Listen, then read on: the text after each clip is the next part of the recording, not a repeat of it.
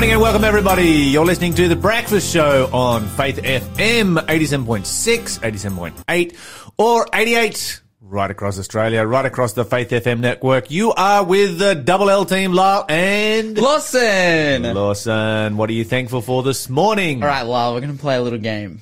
Yes. Okay, so last night, I'm going to win. last night, uh, we had a the Dot Digital watch party. It was a Yes. COVID legal, COVID safe. The N Dot Digital watch party. It was really amazing and really awesome. And I got home from that at 10 p.m. Mm. Yes. Okay, but I didn't get out of my car until 11 p.m. Mm. Why do you think? Because it's so didn't get- obvious. what? You were sitting there listening to Faith FM radio. No. I, I wish I was. I'm just, I'm gutted. Why- That's why the do you- only excuse not to get out of your car until for an hour. I, I'll let you know. You pull in the drive. You know when you pull in the driveway and there's this amazing yeah, content 100%. playing on the radio and just sit there and listen to it. Well, this wasn't those circumstances. Not that I wasn't listening to the radio, but try and take another guess. I pulled in at 10. I didn't get out of my car until 11. Why? You went to sleep at the wheel in your driveway. Yep. I just, I literally pulled way. in, I pulled into the driveway and I was like, oh, finally I'm home. And then just fell asleep for an, for an hour. That's a little bit scary. yeah. You like- only just made it by the skin of your teeth. yeah. Was- Maybe you should have tired. just stayed over at your friend's watch party. No, well then how would I? I could have came here from there, but like the point is, oh, well, I didn't. way- it's the nature of I roads. wasn't sleeping Let me while share with you how roads driving. work. Roads work because they connect to each other. And you, Yeah, you yeah, can but get I from here to wasn't. I wasn't sleeping when I was driving. I just got home and fell asleep. so yeah, and I'm sure. Uh, what are you grateful for? I don't know. I look at some things outside and I'm like, you might be grateful for that. Okay, so I've been some things outside. Yes, yes, yes. My ute is parked outside. Absolutely. Mm-hmm. It's been the first time it's been parked outside for like what six weeks. Yeah, something like that. Uh, it has a gearbox in it, and your gearbox is running well. That's awesome. It's the most challenging gearbox I've ever done. You're listening to the Breakfast Show podcast on Faith FM. Positively different. Lawson, what's uh, happening in the world of positively different news? Lyle, Yes, it's happening. okay, it's okay, happening. so- it happens every morning. It happens all the time. and it's happening again this morning. All right, researchers at the University of uh, well, University of California, San Francisco, have successfully developed a speech neuroprosthesis that has enabled a man with severe paralysis, like to the point where you can barely move, to be able to communicate in sentences, translating signals from his brain to the vocal tract directly into words that appear on a screen. You can't be serious. No, this is like legit, Lyle. This is this is a conspiracy. You are spreading No, conspiracy this theories is here on the Faith FM. first time. This is the breakthrough, Lyle. Um, this study was headed by uh, neurosurgeon Edward Chang. He uh, works for the university as a researcher and developer and whatnot. And essentially, yeah, like exactly what I said. This is how this is how it goes out. So, well, previously they've been able to kind of develop systems where they turn stuff into like single letters or typing and have been able to convert some signals like that. Or and and then like general methods at the moment is that like, you know, a severely paralyzed person can move, you know, one of their limbs just a little bit, whether it be a finger or their head or something, and so they attach um, a pointer to that, and which you know has a sensor on it, which can kind of point out the letters, and they can spell out sentences.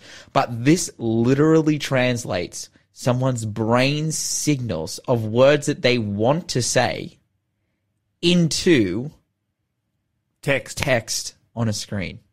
Th- that um, uh, my mind is just melting out my ears right now. I'm just blown away. How does this even work? The brain is just such the most incredible organ. It is so little understood and the things it is capable of, you know, and now combining it with technology.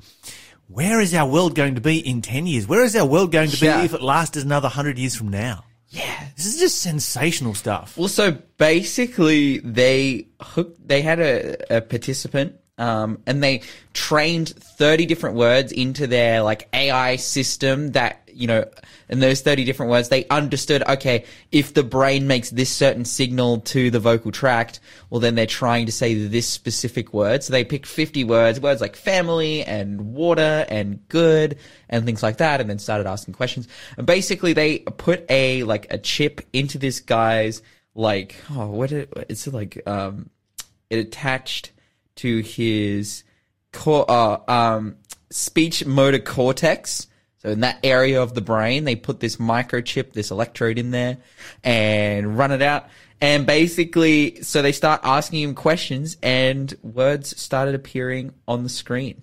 Um, and in each session, uh, they did over like 48 sessions over like several months, um, trying to practice this.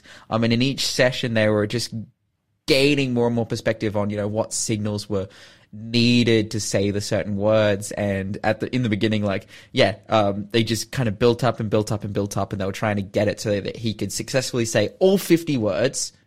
You know, he could come in on any given day, say all 50 words on the screen and, uh, you know, instantaneously. And then they would, you know, track and, and make sure that everything's working. So this is what, this is, this is where it's at. Wow. This is amazing. So this is yeah, just incredible work and a, a, like obviously these are the kind of people people with severe paralysis like this. They were talking about this p- patient himself had a stroke when he was 15 years old and lost, you know, Yeah. motor function and everything. Mm-hmm. The, the way he currently communicates is that he has a hat that has a pointer on it. And, mm. and so he can like spell out things if there's like words in front of him because he can barely even move his fingers. You know, this is someone who is Really disabled. really, really disabled. And obviously, you know, he still has his understanding and whatnot, and still can Yeah. think, but incredibly Person's still disabled. there. Um, but you know, imagine like it start. This is the thing: is it starts with a microchip in your speech cortex that translates speech, and it's like, okay, what? Where can we put a microchip that translates movement? Sure. A- and then you can you know put them in a, like a, a wheelchair that is run by the brain, and then it's like, oh, you know, we're like, oh, I, am just imagining, you know, the is- future yeah. from this this technology, this beginning right here is like this is the door to a, a new world for disabled people. It is. It is. By the way, we had a text message come through. I don't get this text message, Okay. uh, but we've been asked a question, so we will answer it. Uh huh. Lyle and Lawson, when you drove to work this morning, did you drive manuals or automatics? Uh, a manual. Yeah, I didn't drive to work. I walked. Yeah, but you drive a manual. I drove last night Yeah. and then slept overnight because we had the N dot digital. And by the time the N dot digital finishes and the breakfast show starts, it's like, no, I'm just going to sleep here. I drive a manual um, because I'm legit. Okay, we'll see what happens. Maybe there's a there's a there's. I'm sure there's a reason for this particular text message, text- and I'm sure we will. They just out. wanted to know. They they were just Maybe like they just wanna the know. burning desire within them. what kind of car do you drive? That's so funny.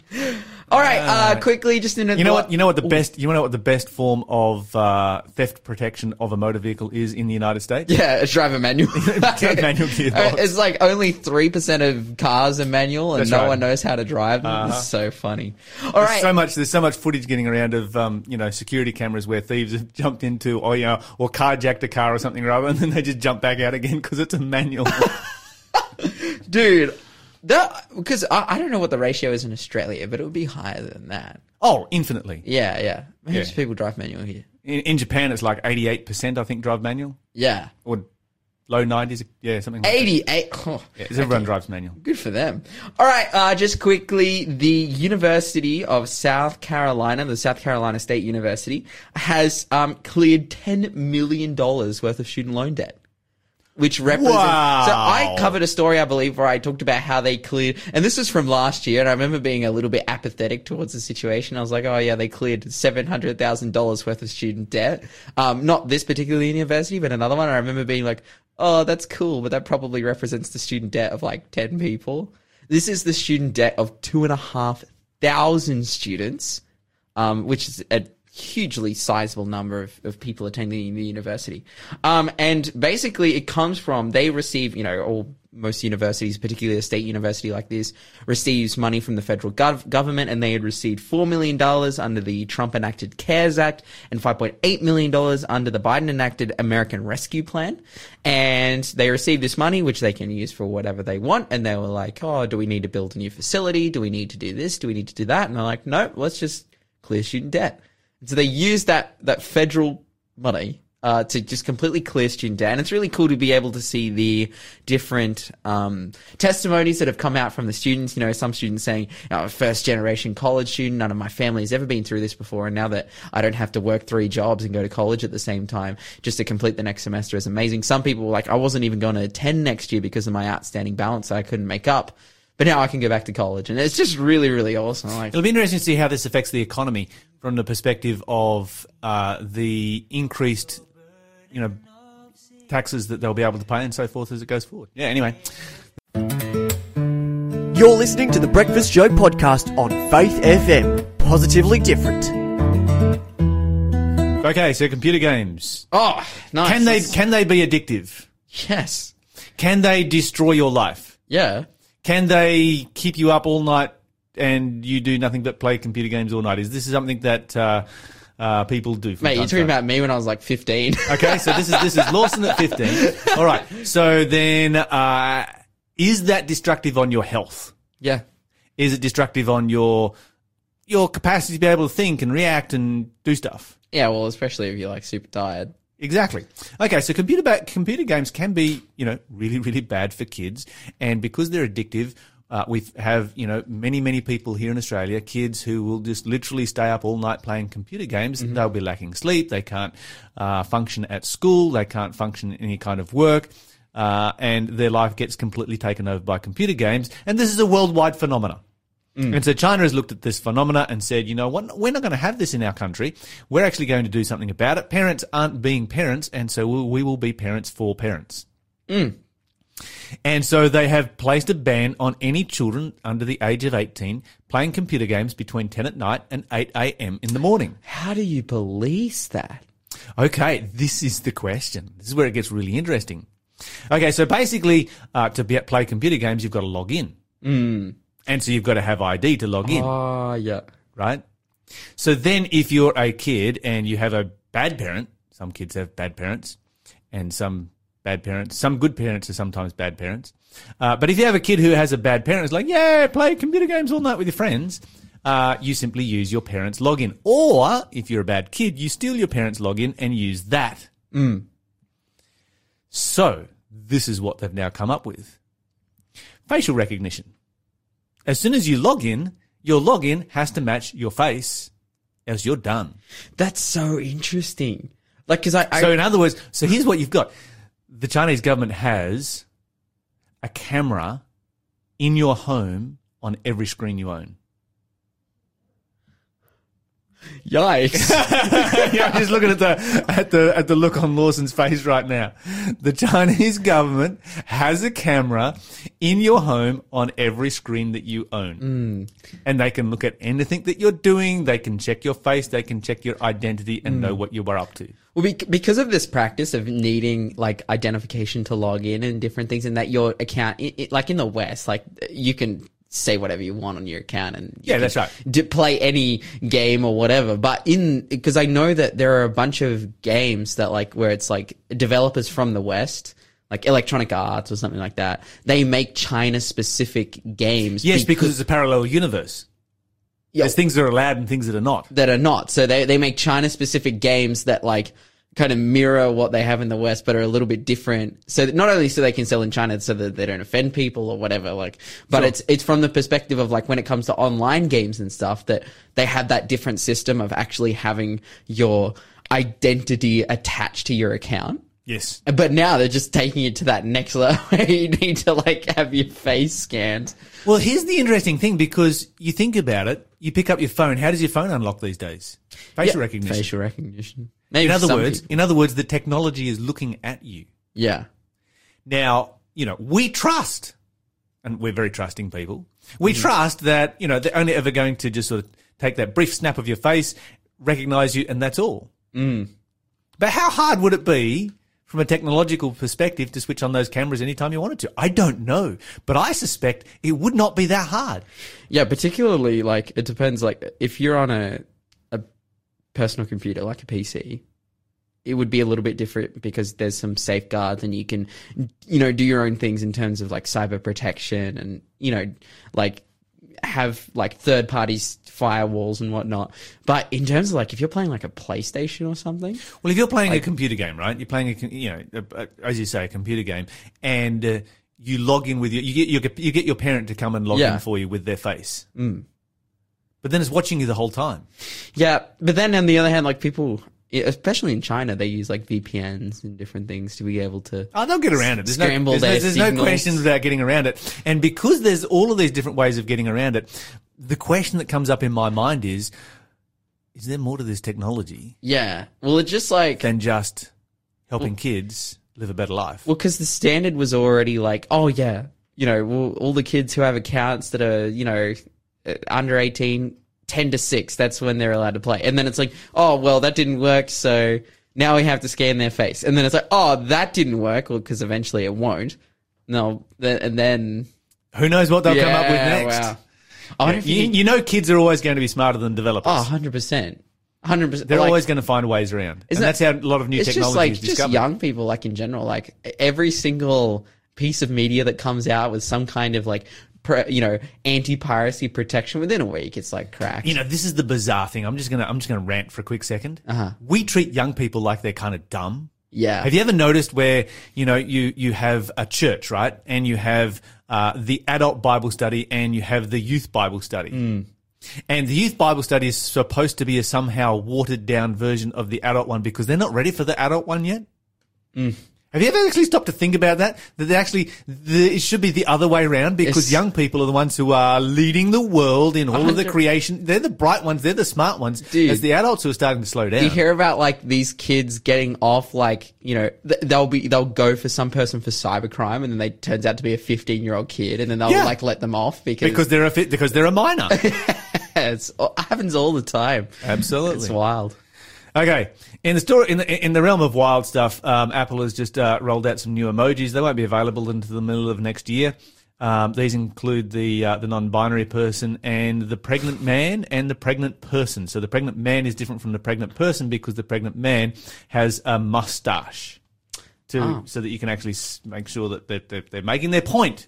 They are driving it home. That is You need to you need so to accept this, which is bizarre because you know even when you think about non-binary, non-binary is a term that actually has no definition Mm. because there is no such thing. There's no no material meaning to it because it doesn't relate to anything that actually exists in biology. It only relates to thought processes. yeah So it's not actually even something that exists. Which has created a number of different has created a number of different reactions.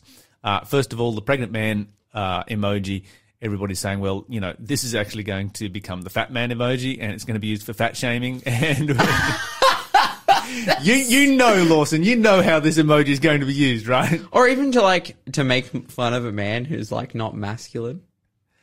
Yeah, that could be a bit sad. That uh, oh man, why why are we why are we pandering like this? Who cares? Yeah, Just so delete emojis. Who, who cares about emojis? um, the comedian in the, in the US uh, and radio host Tim Tim Young stated it. He said he says so. The trust the science crowd is very excited about the pregnant man emoji. Got it. Yeah, interesting. Wow. And this is the really weird world. I've said this over and over again. These are the people who say, "Oh, you Christians, you believe in faith. You don't believe in science." It's like, no, actually, we do. Yeah, You're the ones who believe in, well, just uh, thought that's processes. so funny. Yeah, trust the science. Ugh. You're listening to the Breakfast Show podcast on Faith FM. Positively different. But anyway, joining us on the phone this morning is Byron New Stratton to talk about the book of Genesis. He comes on every month. Byron, welcome to the show. Thank you, Lyle. Glad to be here. We are so glad to have you here as well. And uh, last month you were uh, chatting with Sharissa, I believe. Yes, I was away, and so Sharissa was filling in for me, which was great, and uh, talked about the sacrifice of Isaac. Uh, Yeah. Moving on from there, we find that Abraham in the in, in the next chapter, it's a fairly simple, straightforward chapter, but he's buying a piece of real estate. Now, this is something different for Abraham because up until this point, he didn't really own anything, did he? No, uh, that's the thing. God had not uh, given him permission to own the land, so hence the tent. You know, he never built a house, uh, so there was no assumption of uh, entitlement. Uh, it was to be given at a certain time when the iniquity of the Amorites would be full, uh, and that was away another 400 years thereabouts. So he had to purchase the land for the burial. Right. So this is the reason that he purchases some land was so that he could have uh, basically a cemetery for his family. Yeah, that's that's exactly right. He he was indicating to the people that he, uh, well, he enjoyed tremendous respect. There's no question about that, and he got on well with every one of them. He was obviously much revered. He, uh, you know, he had quite a household. You know, hundreds of servants. So it was uh, a mighty prince, as the Hittites would call him. But he uh, he did not own the land, and that was really a direction of God. He he he for his burial place he needed to purchase it legally and correctly. Now, Abraham purchases a cave um, and, Yeah. and uses a cave as a place of burial. There are lots of different burial traditions from around the world. Uh, Yeah. why did he choose a cave? Do Jewish people still prefer a cave today? Uh, well, yes, uh, Jesus was buried in a cave because the, the one who could afford it would have a cave. The one who did not, it would be a plain burial in, in the soil, which is what is normally practiced nowadays, of course, even amongst the Jews.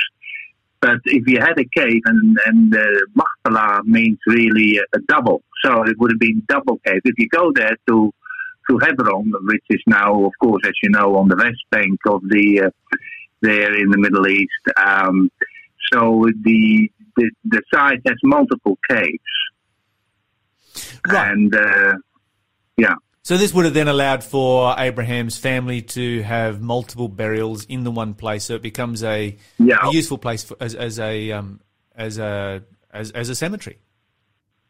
correct. Yeah, So- it, it is interesting that the the one that he bought this from, uh, from he he included a, a fair block of land. Uh, I think that's to up the price. He certainly made. Uh, made the most of it uh, as far as income was concerned.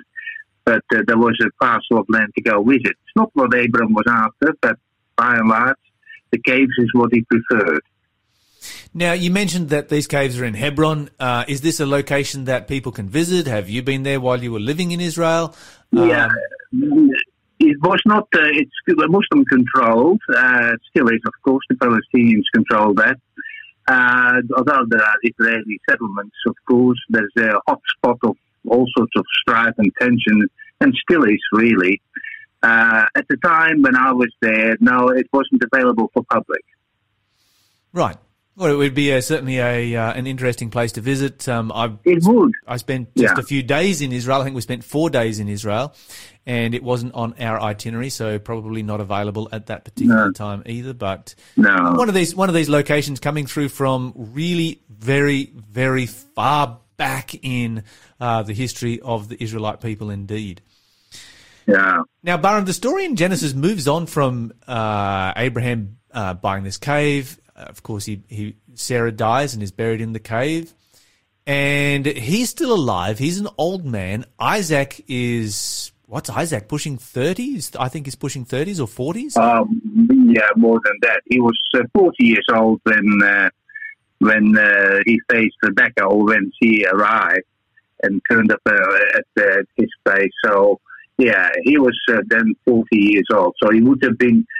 It was about three years between the death of his mom and uh, you know Rebecca being uh, proposed as his wife. So he was 37 actually when uh, his mom died. So how does somebody how does somebody as significant as Isaac because you know if Abraham is a great prince in the region then obviously Yeah. his son is going to be a person of great significance as well. How does somebody Yeah. of such significance and stature and standing in the community remain single until they're 40? What's going on here? Yeah, well, he listened to his dad, didn't he? Um, there were no girlfriends uh, that uh, to speak of. Of course, the the desire of uh, of Abram was that he would marry, of course, a believer and, and someone who would believe in the true God. Nothing like that was at Canaan, or not that we have any record of, other than Melchizedek. The uh, desire of Abram was that he would marry someone from his own background. And he was having family, as we know, in Upper Mesopotamia. And that's where his brother Nahor would have uh, stayed and uh, married, uh, obviously, and uh, had a son and who had a daughter. And that's, the, of course, Rebecca. But I'm not sure how much, and we, the Bible doesn't say how well acquainted uh, Abram was with the family situation there.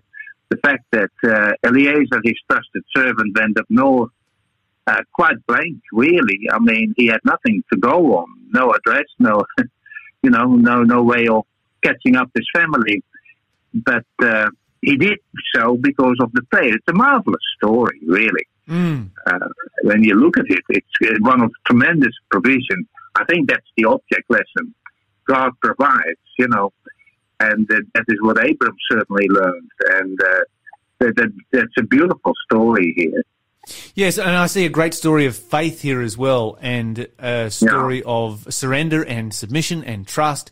Um, all of these issues combining together. I mean, if, if this was you or I, Barend, uh, and you know, my dad sent, you know, one of his employees, or your dad sent an employee to a far off country because, I mean, back in those days, it was kind of like the other side of the world, and says, you know, go to this far off country Yeah. And bring back a wife for my son. I don't know how I don't know how you or I would feel about that, Baron. No, I would say thank you very much for the offer, but uh, I'll, I'll go on a trip myself or I'll find my own way. uh, the, the, the tradition here obviously plays a tremendous role. Uh, he trusted his dad. I mean, look at the, the chapter 22. I mean, uh, he trusted his dad's decision was the right decision, you know, the sacrifice. Amazing. And then he submitted. He's, he's, he's wonderful in his submission to his father. Again, tremendous object lesson. Uh, and uh, yeah, um, Abram didn't want him to even go to Mesopotamia, just in case he might have taken a liking to the place. He might have met someone uh, that would be suitable, but not willing to come down to Canaan because that was always a bit unknown for people in Upper uh, Mesopotamia. They knew that Canaan was not exactly uh, the upper crust of society. I mean, they were degenerate in many of their habits, and uh, you, your life would not have been certain. So it's a big decision to find someone, and then who then would be willing to leave the civilization, which was quite well developed in Upper Mesopotamia, as we know, and to go to a less developed country like uh, like Canaan, even though it was next door. Yes, and you know, next door is very different back then as to what next door is today. You know, when Rebecca Oh, leaves her yeah. family, she would never see her family again. Um, Correct. And that's a massive sacrifice for anyone to It make. is. Uh, and Yeah. so, and so you have a story here of Abraham's faith in God. You have a story of Eliezer's faith in God. You have a story of Abraham's faith in Eliezer. You have a story of, of, uh, Isaac's faith in his father and in his father's servant. You have, uh, and obviously in God. And you have a story of Rebecca's faith and her trust in God. Ultimately, all five of these people have to place their trust fully in God for this to be able to work. And it did work because they all did. Isn't it amazing? It's, it's a wonderful example, really. It is, it is, and it shows that you know when God brings people together, that uh, that you know wonderful things can happen, and of course it becomes a Yeah. wonderful relationship that they have. You know, and there's a tremendous amount of faith there as well. In that Isaac, you know, he's 40 years old and he's still a single Yeah. person. Um, I think, Yeah. I think many of us would become impatient a long way before the age of 40. I know, I know, but there it is. Tradition was very strong.